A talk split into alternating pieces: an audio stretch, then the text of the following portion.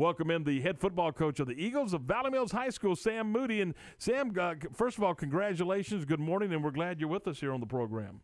Yes, sir. Excited that you'll have me on today. Let's talk a little bit about uh, your win. You get a 21-12 win over Moody on the road. You go beat Lonnie Judd's football team and uh, get your second win of the season. And talk a little bit about that, that W for your club. No, Coach Judd has those guys playing real hard.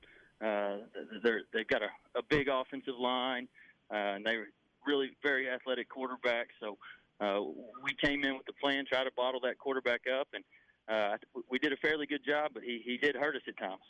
What's been the biggest contributor to the offensive success over the past two weeks?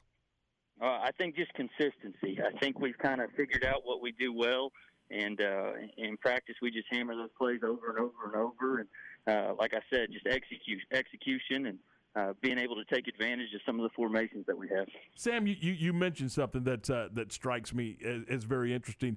Eh, for a long time, coaches would say, "Here's our system. This is what we do. Let's find guys that can plug into our system." But now you're starting to see coaches look at their, their, their talent pool and say, okay, what can these guys do and what can we do as coaches to best put them in a position to be successful? And that's that's kind of a change, and, and it's refreshing to see that uh, coaches are, are adapting their systems to fit their personnel.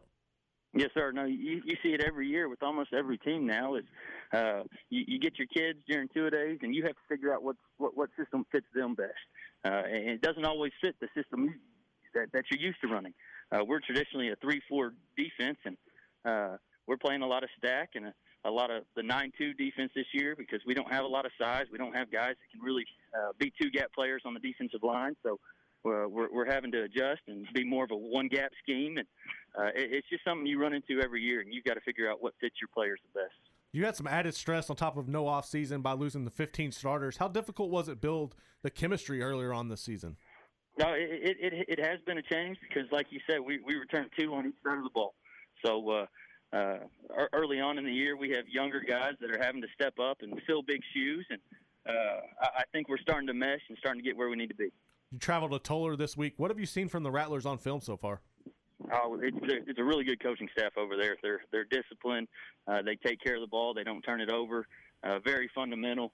Uh, I, I think we're just going to have to match their intensity and uh, I, I think we match up well against them on paper. I think we're about the same, so it's really going to be who executes. Hey, Sam, thanks for the time. Congratulations on the win. Good luck Friday night. Thanks for having me. We'll see you. Sam Moody, the uh, head coach of the Valley Mills Eagles.